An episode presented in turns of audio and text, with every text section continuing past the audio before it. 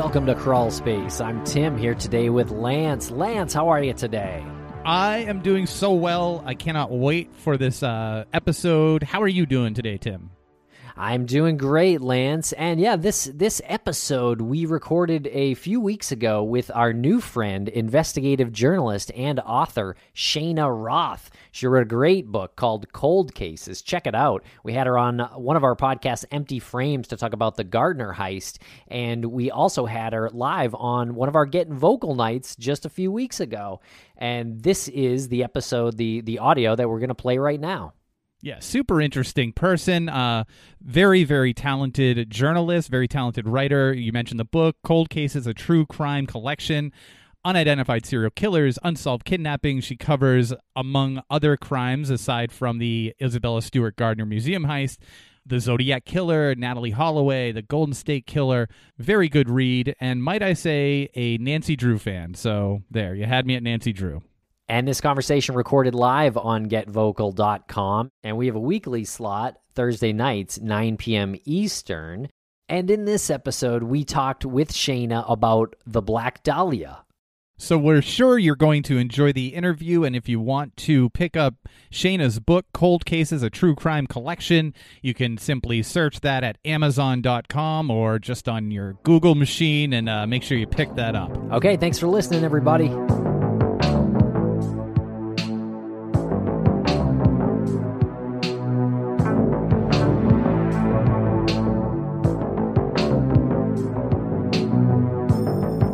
Ladies and gentlemen, it's Thursday night. It's Crawl Space Live. I'm Tim here today with Lance. What's up, Lance? Oh, feels good. You know what? The uh, the town clock has has struck nine bells this evening, which which always brings me joy. It always brings me joy.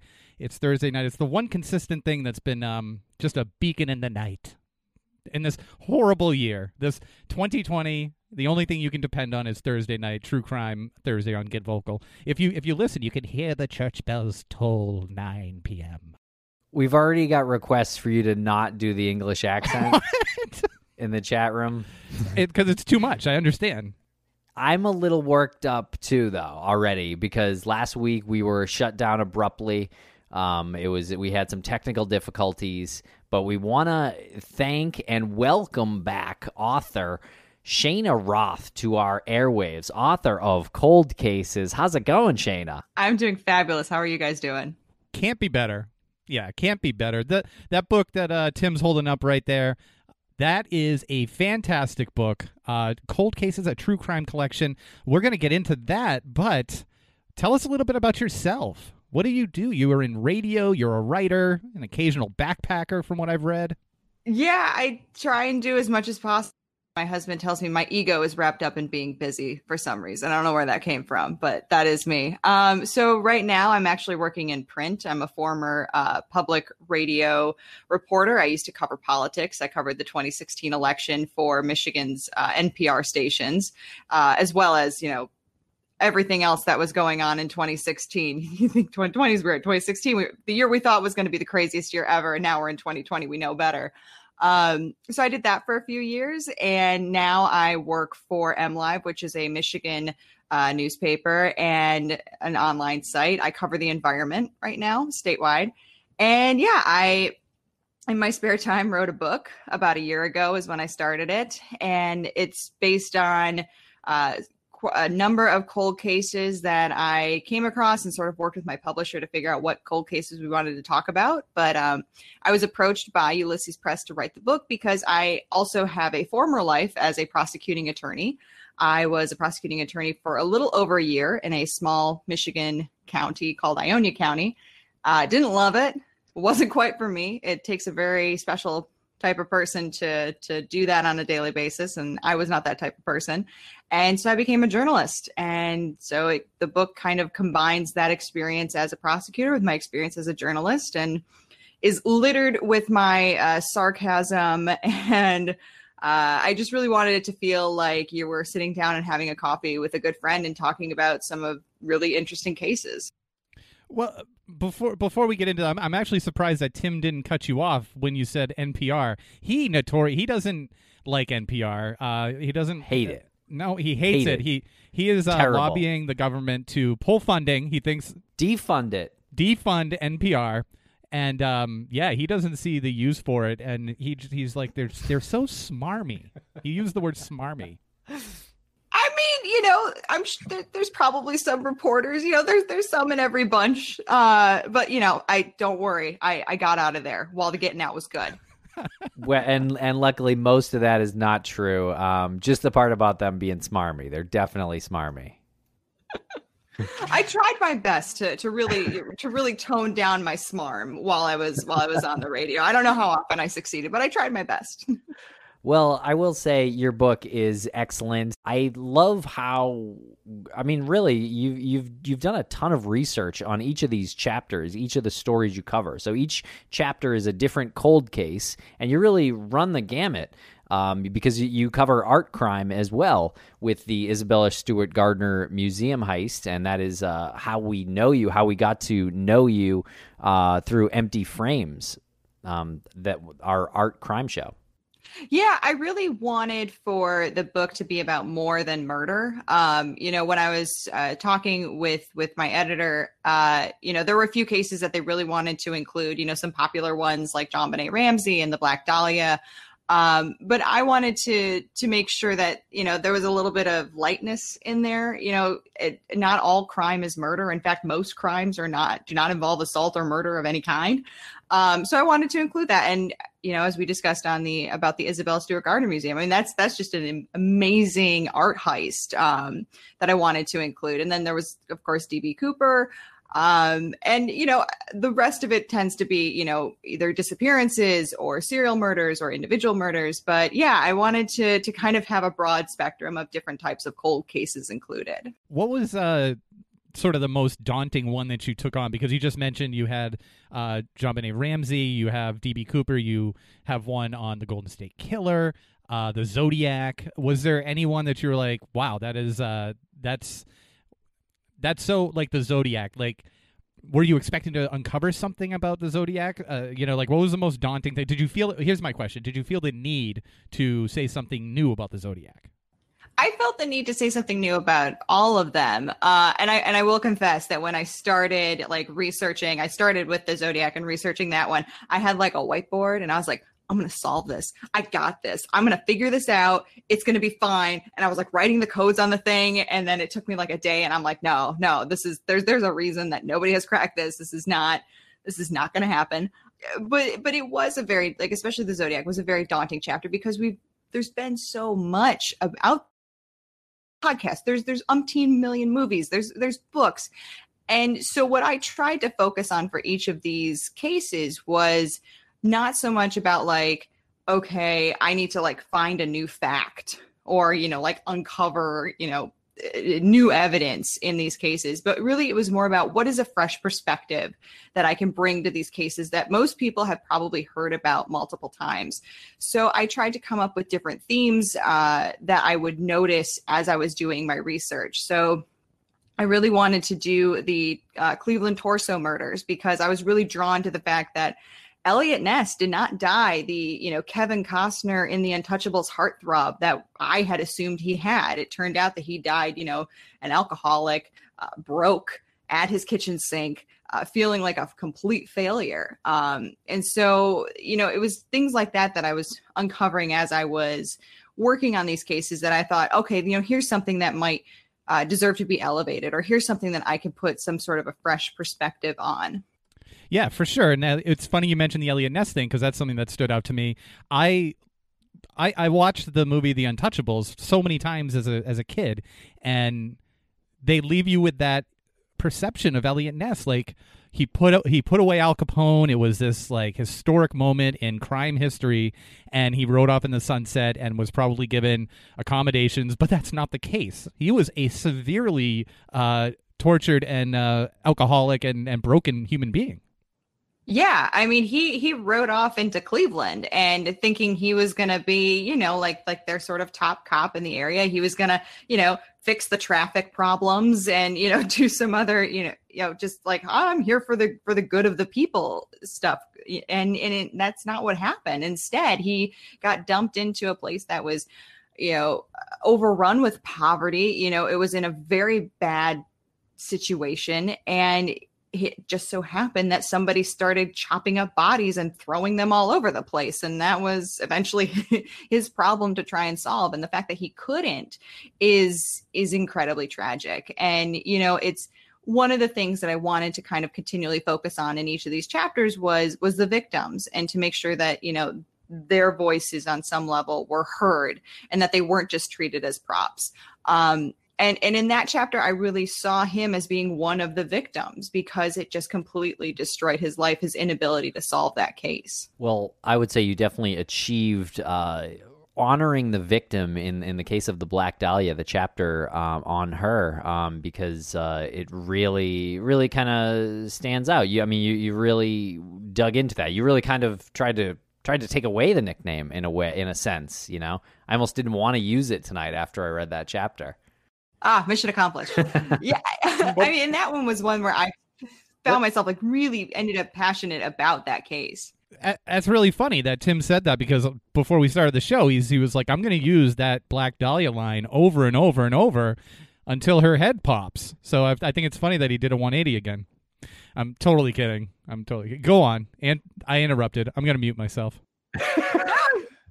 this conversation. I'm in, I'm into it. Uh, no, but, but but the Black Dahlia chapter, I think that was definitely one where I felt myself becoming very personally invested in it because the more I read the, especially the media coverage of it at the time, the newspaper articles about Elizabeth Short and about what had happened to her, it just it felt so demeaning and it felt like her uh, essence had really been taken away from her. She was not treated as as an individual person. She was treated as you know victim with like a lowercase v. It was just uh, really difficult to to see her having to have gone through that after she had died. You know, she was a very complete person, and unfortunately, there's not a ton known about her as an individual. So I, I took it as, you know, sort of my job to do the best that I could in the time that I had to to really give her some sort of a voice and and and to try and discourage people from going forward from treating victims in that way as though they are just these sort of uh, props in these gruesome macabre stories. Mm-hmm. And how much research did you do per chapter? Like how many articles did you? Yeah, because you, you cite like uh, I think up to up to like ninety articles. I feel like in a, in a certain chapter. Um, yeah, how many? Uh, how long did it take you to research for a chapter? It took quite a bit. Newspapers.com. I'm constantly like giving them a shout out. I would love to be their their new spokeswoman uh, because they were that that that's an incredible website. I mean, if you're ever just bored and are curious about you know what a, it's a case or coverage of anything. I mean, it's it's it's pretty user friendly. Um, so I you know I comb through a lot of their their archives, a lot of their newspapers. Um, you know, I got there's a few of these cases are so old and so well known that the FBI has released their FOIA, their documents online. So, you know, I did a lot of combing through different archival uh, police reports and things like that. Um, so, how much research? I mean, it was it was a lot. I'll just say that. I mean, the book from when I uh, signed the contract to when I sent them the final draft was about a year, which you know, talking with other people is is kind of like they only gave you a year? Like that's insane. But it worked out really well. But yeah a lot of that was spent doing the research and kind of uh, taking it one chapter at a time and just sitting down and you know going through everything you know highlighting and and making notes. And then when I got to a certain place where I felt like, okay, I think I, I think I've got a handle on this, is when I would sit down and start like interpreting it in my in my voice and sort of writing through that chapter. That's pretty cool. Uh, interesting process. Um, I, am surprised to know that uh, that in your chapter on Elizabeth Short, in your research, it didn't come goes. up that my grand that my grandmother and Elizabeth Short were actually roommates uh, for a period of time in Medford, Massachusetts. I can't tell if you're being serious or not. I am actually being serious. oh no, kidding! Yeah. Yeah, I unfortunately I don't know much about it other than that. Um, I know, I know, and I and in reading um your chapter, um on her, it, it must have been after I think she had gone to Florida for a while, and then before she went to California. Oh wow! Yeah, it is such a small world. Yeah. So how did you find out about that? Like, was she, did she tell you about that, or was- she like, was is a- it like family lore? She was arrested for the murder briefly. They they, Oh, okay, that makes sense. they She's one of interrogated her for a little bit, but um, No. yeah, she passed the polygraph. no, uh, I it, it's just kind of like I feel like it was just known in my family. Um, I I remember. I mean, my I have my mom, and she has six sisters, so uh, they they were big big into crime, uh, crime stories. So that was just kind of like known in the family, but I didn't really, I, I never really knew anything else about it. Um, and I'm not really. I guess I could I could ask some of my aunts now to see if uh, there's anything more to that. Small world. Yeah. Very small world. I thought for sure you were going to be like, actually, she did in fact kill the black. I mean, because there's just so many people. She I mean, could if- have. if that was that. Well, that was one of the crazy things about writing this book. Shut up, Liv. Was I'm pretty sure my, my grandmother never even went to California, so no, she couldn't have. well, I mean, you know, do we really know our grandmothers? Exactly. question. Well, well, let me just say though, uh, my my grandfather, her her husband, his nickname was Red, just like one of the suspects in in uh, in the black in This is Elizabeth something we might murder. need to take offline. but, I think we got to do some digging here. Is is what I'm hearing. but it wasn't that fellow, the the fellow who was uh, suspected. tell tell her about your uncle, uh, uh, Al Al DeSalvo. Albert DeSalvo. Yeah. Uncle Al. Actually, my my mom my mom met Albert DeSalvo. Un- oh yeah, Un- That Uncle is true. Yeah. She did she did meet him uh briefly. She was like introduced to him. She her friend. Yeah, this is crazy. We're going through all my uh family uh true crime folklore tonight. Wow. I have one. I have one. My dad shook OJ Simpson's hand one time. Before or yeah, after? when As far as I know, it was before. It was when he was in football. My dad somehow was at a practice or something, and he shook his hand. And that was one of the big things when that case came out. He's like, "I shook that guy's hand," and I'm just, you know, like, "What? What are you talking about? What's going on?" Oh, I, I wanted I wanted it to be that he shook his hand on set of The Naked Gun. Oh no, unfortunately, no. Good performance, sir. No. Well, it is weird when you have like uh, personal kind of brushes with, um, I guess, uh, like a like a major case like that. You know, it kind of, yeah, it is interesting, and uh, really, Elizabeth Short's case I, I find um, compelling too. And, and you- go through a lot of the suspects in there. Were, were there any that really kind of stuck out to you as being more likely? Not really. Um, you know, that was one of those cases where like like happened in quite a few of them where just like randos would come out of the woodwork and be like, It was me, I did it. And then you find out they're crazy or they want attention. Eh, So it was yeah, it was one of those cases where that happened so much that I think it really drowned out any ability to kind of find like who could have possibly actually done it um, you know, there's a lot of theories about that case. There's, you know, theories that she knew the person. There's theories that, you know, it was it was the doctor. Uh, I, don't, for whatever reason, I don't find any of them to be extremely compelling. I think that particularly for a case like that where they've been cold for so long, we just have to accept the fact that we're just not going to find the answer to this because if if we were able to, we probably would have by now but that's the pessimist in me. So But I like that that you kind of make the case for a serial killer uh, in in the chapter, and uh, I think it's really an astute observation, and uh, I think that's pretty likely. yeah, I mean, it's it's the well, based on what we know now or think we know now about serial murders, it just it, it has a lot of those hallmarks of it. And you know, there were other women at the time who you know had these event you know who were murdered uh, in not exactly the same way but i think that if it if they had that sort of language and that understanding at the time that that there could be you know some psychopath out there killing multiple people of this of sort of similar situations i I think that that would have been something that they definitely would have explored. But you know it was just that's that's one of the interesting things about law enforcement and about solving crimes is like there's we're just always uh, there's, there's a continual evolution of it um, and unfortunately i think that the case was probably so long ago that we probably can't definitively come up with an answer uh, even using today's new technology but i think that if this had happened you know even 20, 30 years after it did, we probably could have figured it out. And uh, Shiloh in the chat room, who uh, works in Los Angeles, uh, adjacent to law enforcement at least. Um, try to be vague. I'm not. Uh, and but but she says that Hodel was totally a serial murderer, and Hodel was, um, I believe, uh, the one of the suspects, um, sort of outed by his son, uh, which is very bizarre little twist. Yeah, that happened a couple times. There was uh, Hodel said that his dad did it. There was another woman who said that her dad did it.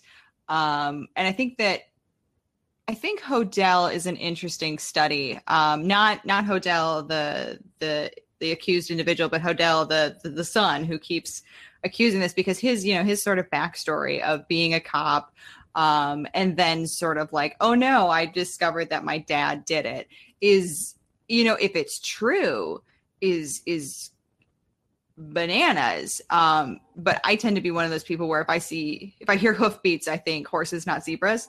So I think that if it's so crazy like that, I tend to be very skeptical of it.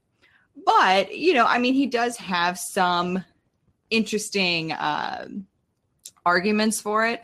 Um, you know, some of the people that I spoke with uh, even after the book was was written, was was finished, you know, they're very very skeptical of Hodel. You know, they just they just don't think that he's got, you know, that he's you know making a lot of stretches and he's drawing a lot of conclusions that don't quite fit.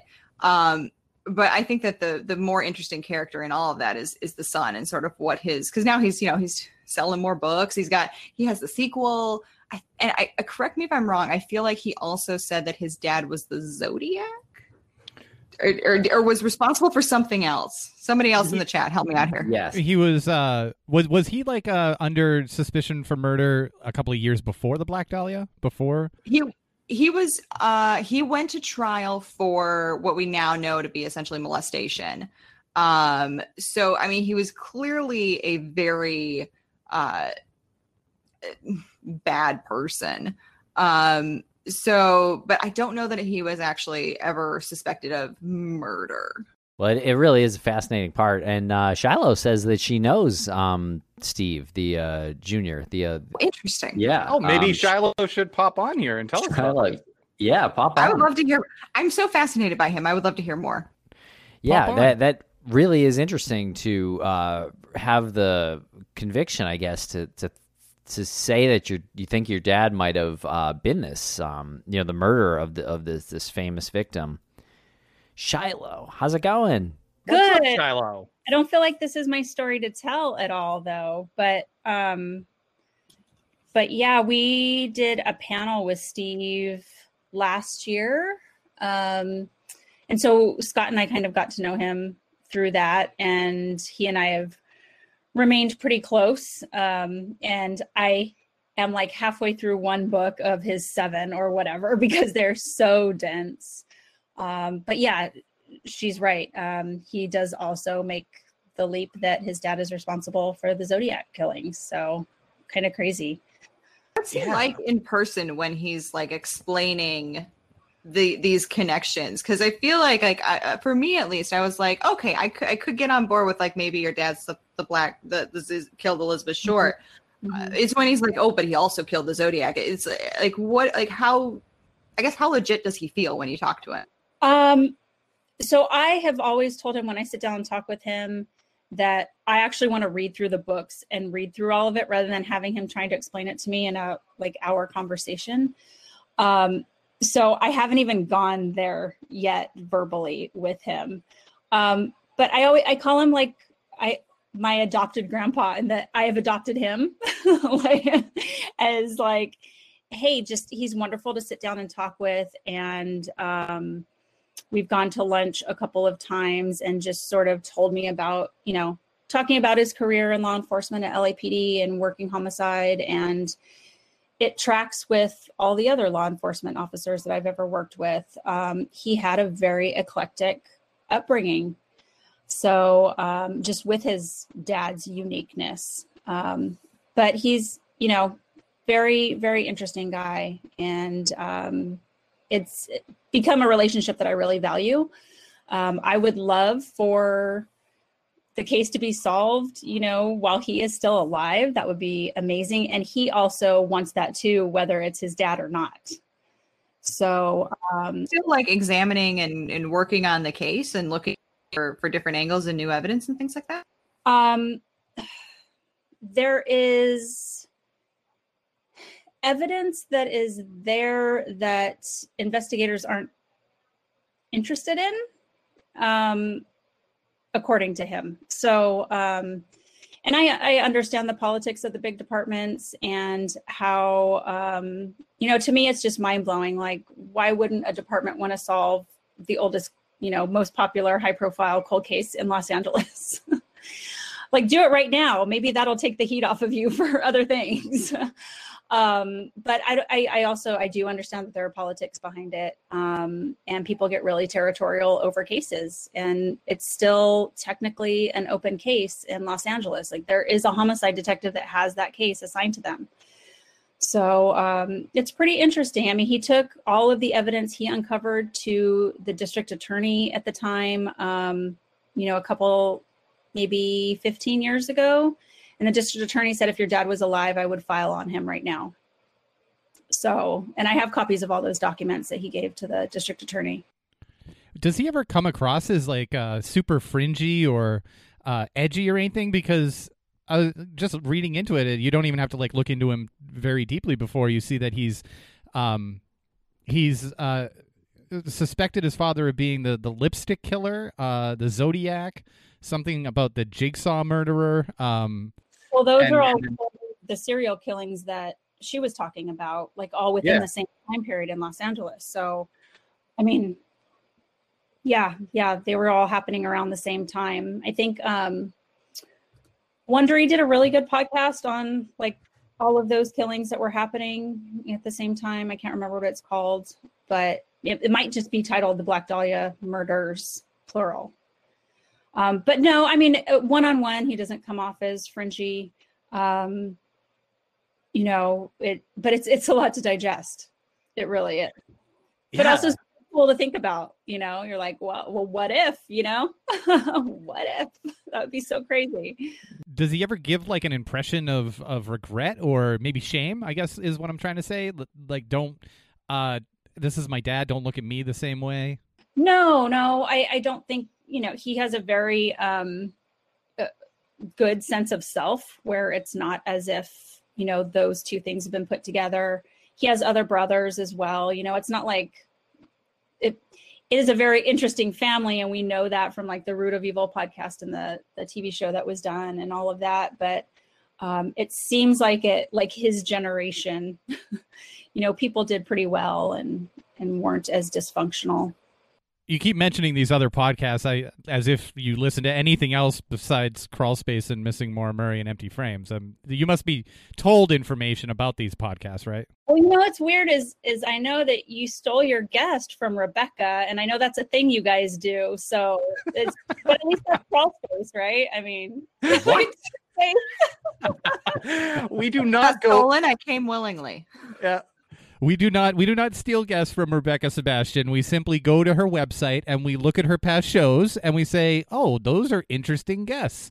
And we listen to the interviews and we say they're very fun, you know, they're very knowledgeable and uh, they make for great interviews and it's more like a tribute. Hey, Crawlspace community. Do you love true crime podcasts but could do without all the chatty banter?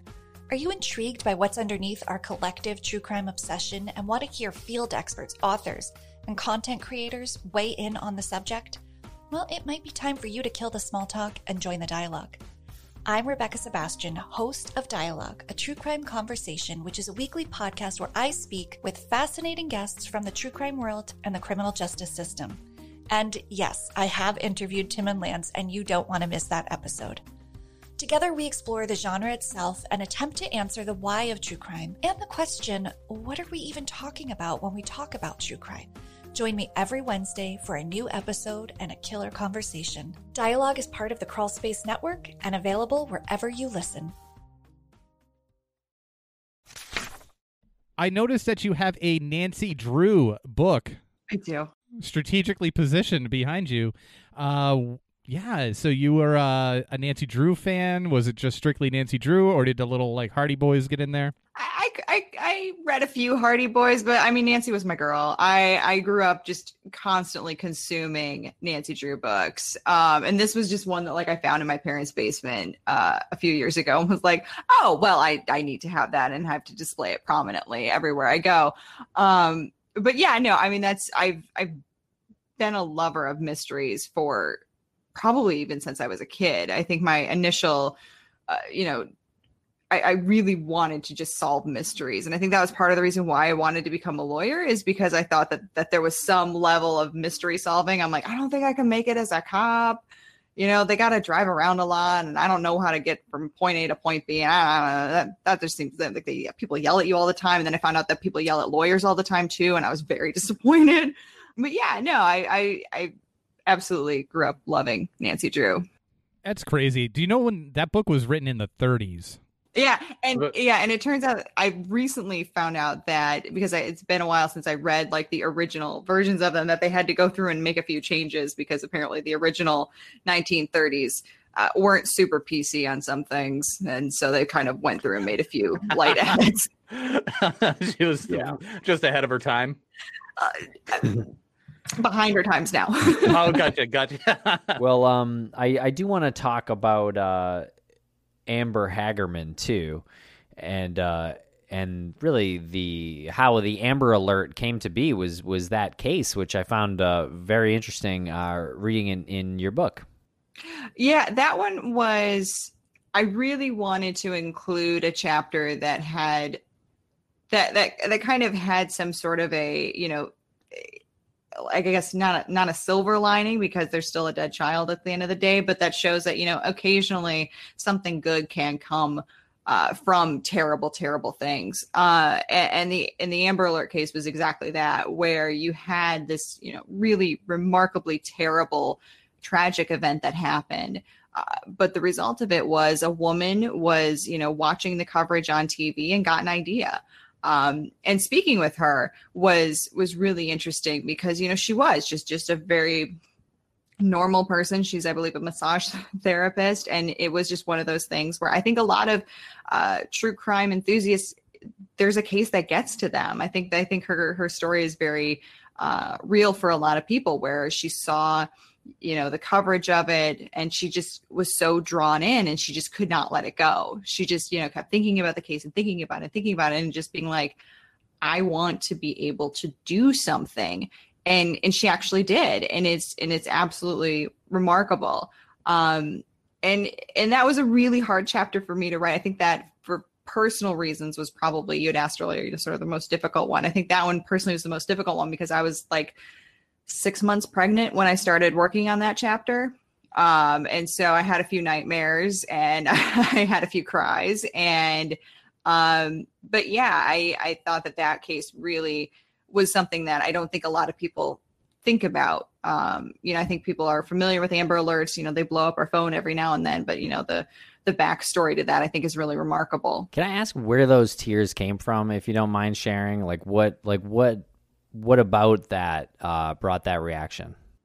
Yeah, I'm a bit of a crier anyway. You know, like I I I read my daughter the Lorax and like I cry at the end of it every time because it's so soon. Like the trees, we got to save the trees.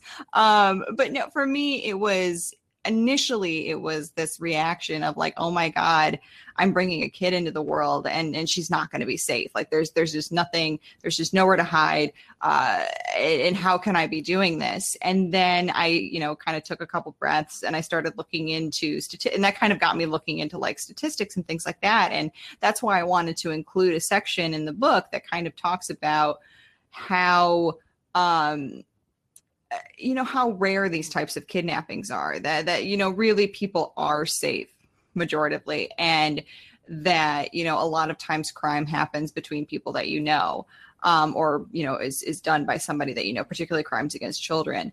And and that kind of helped in some ways was like a bit of a therapy for me helped reassure me that you know uh, it, the world is is going to be an okay place for her um, but yeah, but a lot of it was just, you know, just the thought of of somebody taking a child was just really rough for me and, and always, but especially, you know, sort of in that heightened circumstance.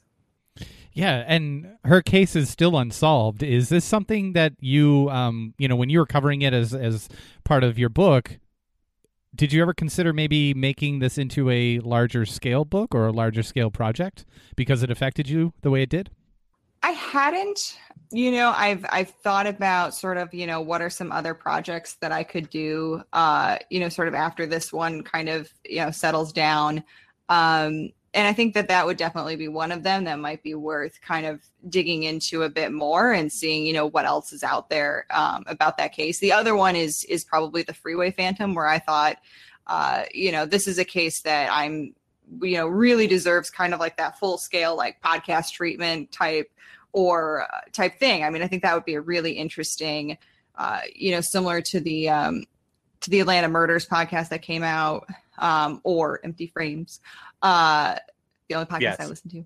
Exactly. Uh, uh, you know, I think that one is definitely the the you know, there's so much to the Freeway Phantom. You know, that you've got the culture at the time. You've got uh, you know, more discussion deserves about who these little girls were.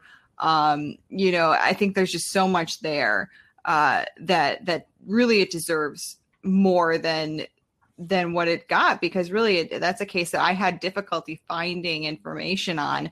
Um, you know, I had to don't don't tell the DC library, but I had to steal a friend's library card because you know, her what? mom's. Li- oh my god! You just said that it's on Twitter, it's on Facebook, it is on YouTube. This Wait, is streaming this, live. This is just between us, right? No, right? we can't edit this. no, there's a thousand, hundred thousand people listening to this. At least. At the DC library is going to come for me. They're coming for me. I can I'm hear concerned. the sirens already. oh no, Alice is calling the FBI. the FBI. oh no, Alice, come on. Oh geez. Well, you know what, Tim? You know what I'm what I'm hearing here is uh, a pitch for a show on the Crawl Space Media Network, and I'm totally down with this. I think this would make a great show on the Crawl Space Media Network. You uh you already have the experience behind the microphone and the library card. So and the library card. we'll, we'll we'll workshop this offline, but I'm dead serious.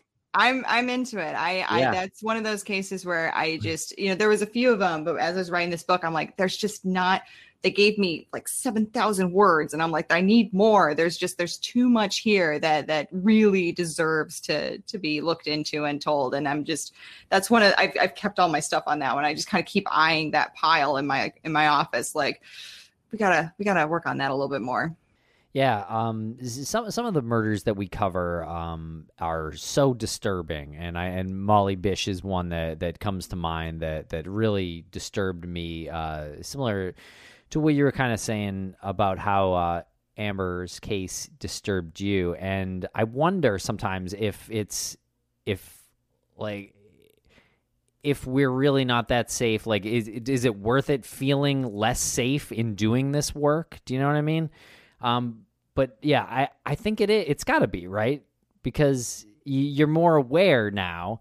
Like the the bad guys are still the same amount, right? Yeah, it's it's interesting. I I've kind of you know shorn up my defenses when I was a prosecutor, and then I went and I married a prosecutor uh, who is still uh, well now he's a he's an assistant U.S. attorney. Um, but you know, so I for spent the last you know however many years we've been together.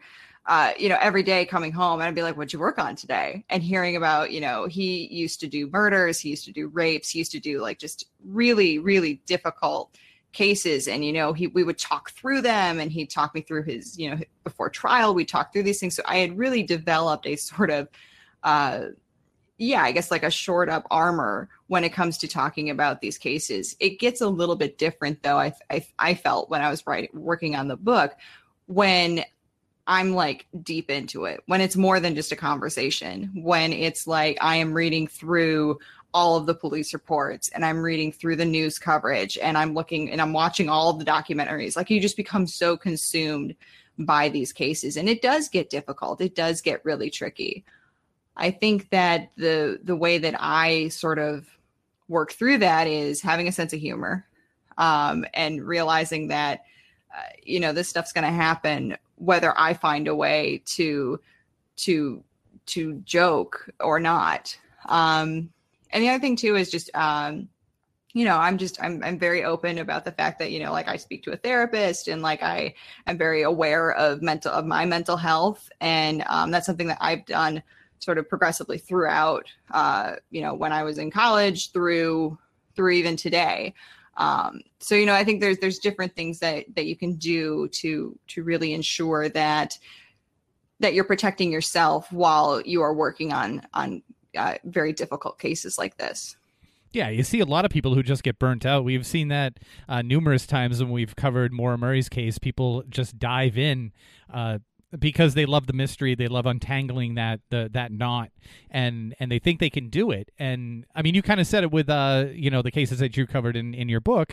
You're not going to solve something like someone someone looking into it uh, just as a hobby most likely will not solve something that has gone unsolved for you know 15 20 25 years. Um, so, and then you you see people, I guess, fall into this abyss of they didn't understand that this was like actual reality and it's actually dark and there's a a, a spectrum of psychosis that you have to uh, become aware of. Um, and and you're right the sense of humor helps. Uh, tim and i have recently learned about this spectrum of psychosis which goes you know it runs a gamut from like narcissism to like full-blown psychopath and then there's the machiavellianism and all of this stuff. And it's like what there it, I think Heather Bish Heather Bish said something when she was on with us um, to the effect of it would be nice if something about like it'd be nice if if it was just one bad guy. It'd be nice if you caught, you know, one bad like, and that that that he was responsible for that, or and and it's the reality is that there's so many types of bad guys out there, and she she was hoping that that uh, Molly's killer and uh, Holly Piirainen Right. were, killer, uh, her killer, were the same because she doesn't think they are, and they're two young girls who were murdered around the same area, around the same time, and uh, it, it's a lot harder to, uh, I guess, rationalize or realize that it's probably two different people. Yeah, I mean it's it is. It's it's easy to it, it's it's easy to for two in, in two ways. I mean, it's easy to kind of say see you know sort of the the vague outlines of a case and go, oh, that's interesting. I'm curious, and just jump in, and then it becomes really easy to lose yourself into it um, because I think that humans are naturally curious, particularly humans that are interested in true crime. You know, we're curious. We want to know what happened, and and human nature requires some sense of finality. You know, we want closure. We want to know what happened in these cases, and I think that sometimes it's it becomes uh, difficult to pull yourself back and to take a step back and be like, you know what, we might just not get that sense of closure, and I just have to be okay with it. Can I ask what is going on with the honey? I'm so curious. Sorry, Oh, yeah, the oh. chat room is a lot of times on a different uh, on a different plane, um, and uh, I know I'm sorry to just completely break it up. I just keep seeing like honey. Somebody's buying honey. How much is the Yeah. honey? I, I've been on the brink of laughing just from some of the comments in the chat room through some real serious uh, topics that we're actually having on the air. So, Yeah, Unrelated. kind of tough. but this is the honey. Uh, this is Lance's uh, Lance's company, and uh, that's his dog. Oh, that's amazing. Yeah. So, yeah, we just we just uh had our first round of uh, selling selling uh, honey from the hives in Salem, Massachusetts. This is a brand new venture that I started to do, and we use. Tim's chugging it. Uh, my dog Eric is the CEO of the company, and he sort of runs the operations. And um, yeah, people just started recently receiving their honey that uh, that that was sold out. So I see uh, Esther and Brock. Um, let's get your addresses offline, and we'll we'll send you a couple of bottles. And uh, Shane, if you want a, a bottle of honey as well. Yeah, yeah. I, I, yeah. I'm a honey enthusiast. I, I have honey sticks currently in my pantry. I would love some more honey. So yes, please. Oh, okay, yeah. We'll grab your your address off offline, or if you just want to give it live right here, you've already spilled the tea on the uh, library card theft. So, um, which actually, re- Difficult as possible for them to find me. right. so you you stole a library card. and you I stole the library card number. Mm. Ah, Okay. And you covered the Isabella Stewart Gardner Museum heist. Ooh, I see where you're going with this. I, Lance. I'm not. I'm not making definitive connections here, but I would like to know where you were at March 18th, 1990. I'm gonna have to plead the fifth, sir. Well, Okay. that sounds like an admission of guilt. I think we have solved Isabella Stewart Museum heist. Who knew? Well, um, I have a, I have a kind of a fun question for you. Uh, you cover a lot of crime. You've read a lot of crime books. You've written a lot about crime. Uh, what is your favorite uh, or a standout adaptation of a true crime um, story that that is that is made like you know a TV series or a movie? Oh, that's a great question. Stand out for being good or stand out for being bad? Ooh, I was thinking good, but let's do both. Because the the Black Dahlia, I think it was just called. I think it was called Black Dahlia. The one with Hilary Swank was just exceptional, and I think Josh Hartnett was in that one too. That one is just an a, a exceptionally terrible movie. Um, really disappointing. As far as a really good one, oh god, I don't know why I'm having trouble thinking of one off the top of my head. What do you guys like? For for true crime adaptation, uh, I mean Zodiac. It doesn't get much better than Zodiac. Zodiac's great. The David Fincher one. Yeah. Yes. Yes. Yep. Nope. Yeah. That's got to be it, right? Yeah. That one's just an incredible movie. That's that's for me is peak Robert Downey Jr. I mean, forget Yes. Iron Man. I mean, he is fantastic in that movie. Oh, he's plays such a great character. His his character is Paul Avery, right? Like he he plays that character so well. One of one of the one of the best scenes is at the is towards the end when he's in the bar and he sees you know uh, Robert Graysmith on the uh, on the news and he and he just has that one line where he's just like fucking library and it's so well it's the it's one of the best lines in the whole movie. It, it's so good. You know what's shocking about the Black Dahlia movie is that Brian De Palma made it, and it's so bad. I know. I know. I I was I when I was working on this, I was like, oh, I think I missed that one. And so I'm like, oh, Brian De Palma, this is probably going to be really great. How did I miss it the first time around? And then I watched it and I was just like, what what are we doing here, people? What happened? Who hurt you?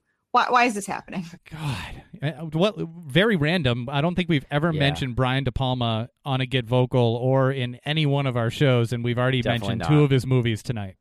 What was the other one? Untouchables. Oh, duh. That's right. See, he's really hit or miss, right? He Like that's really a is great hit or movie. miss. Yeah. Yeah, those are those are just way on the other end of the spectrum. That's Yeah. too bad. Black Dahlia was so disappointing. I'm with you there. I remember being very excited for that movie when it came out. Yeah, and it really it? played into the whole like this, you know, we're we're treating her as some sort of like weird sexist object kind of a thing. It was just it just got so nuts and yeah, no.